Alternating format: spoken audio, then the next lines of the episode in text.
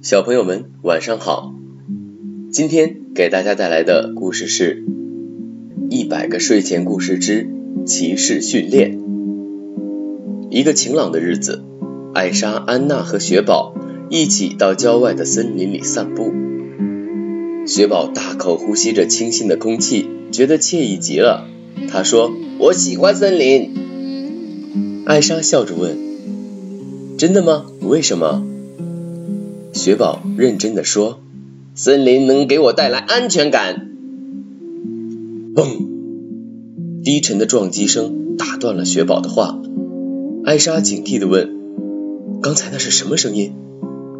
安娜凝神分辨了一下，说：“声音是从那边传来的。”艾莎领头向发出声音的方向跑去，她一边跑一边猜测说。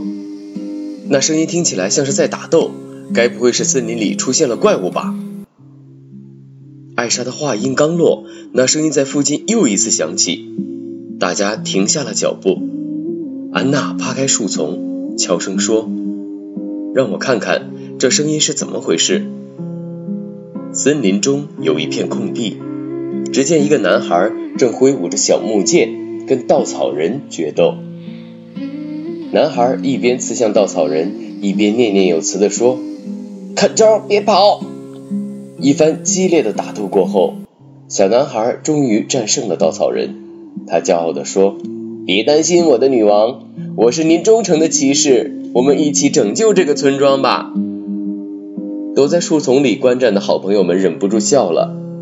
安娜说：“这场景看起来有点眼熟啊。”艾莎当然知道妹妹说的是什么，当即答道：“咱们小时候也玩过这样的游戏，咱们给这孩子一个惊喜，你说怎么样？”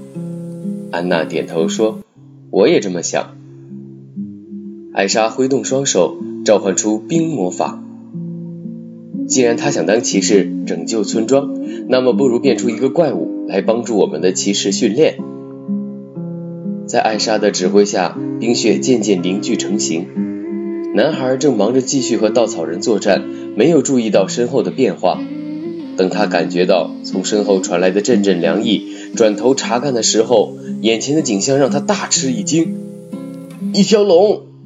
男孩惊声尖叫：“啊啊！救命啊！”看到男孩狼狈的样子，艾莎皱起了眉头。我的惊喜可能有点太大了。惊慌的男孩想跑出森林，但是险些被路上的石块绊倒。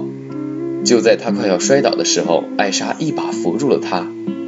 男孩看到艾莎，羞愧地说：“女王陛下，不好意思。”艾莎摇摇头说：“不应该是我说对不起，我吓到你了。”艾莎耐心地解释道：“刚才那条龙只是一个冰雕，我看到你想当骑士，就变出一个怪物帮助你练习。”听到艾莎这样说，男孩的脸更红了。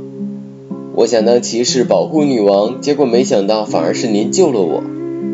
艾莎把男孩扶了起来，鼓励他说：“别这么想，每个人都有需要救援的时候，就算是女王和公主也不例外。所以我们的骑士需要更加勤奋的练习。”安娜也笑着说：“坚持训练，你会离梦想越来越近的。”雪宝兴奋地说。现在让我们去和龙战斗吧，小朋友们，今天的故事就到这里了，欢迎订阅并关注我的主页，更多的好故事期待您的收听，小朋友们再见喽。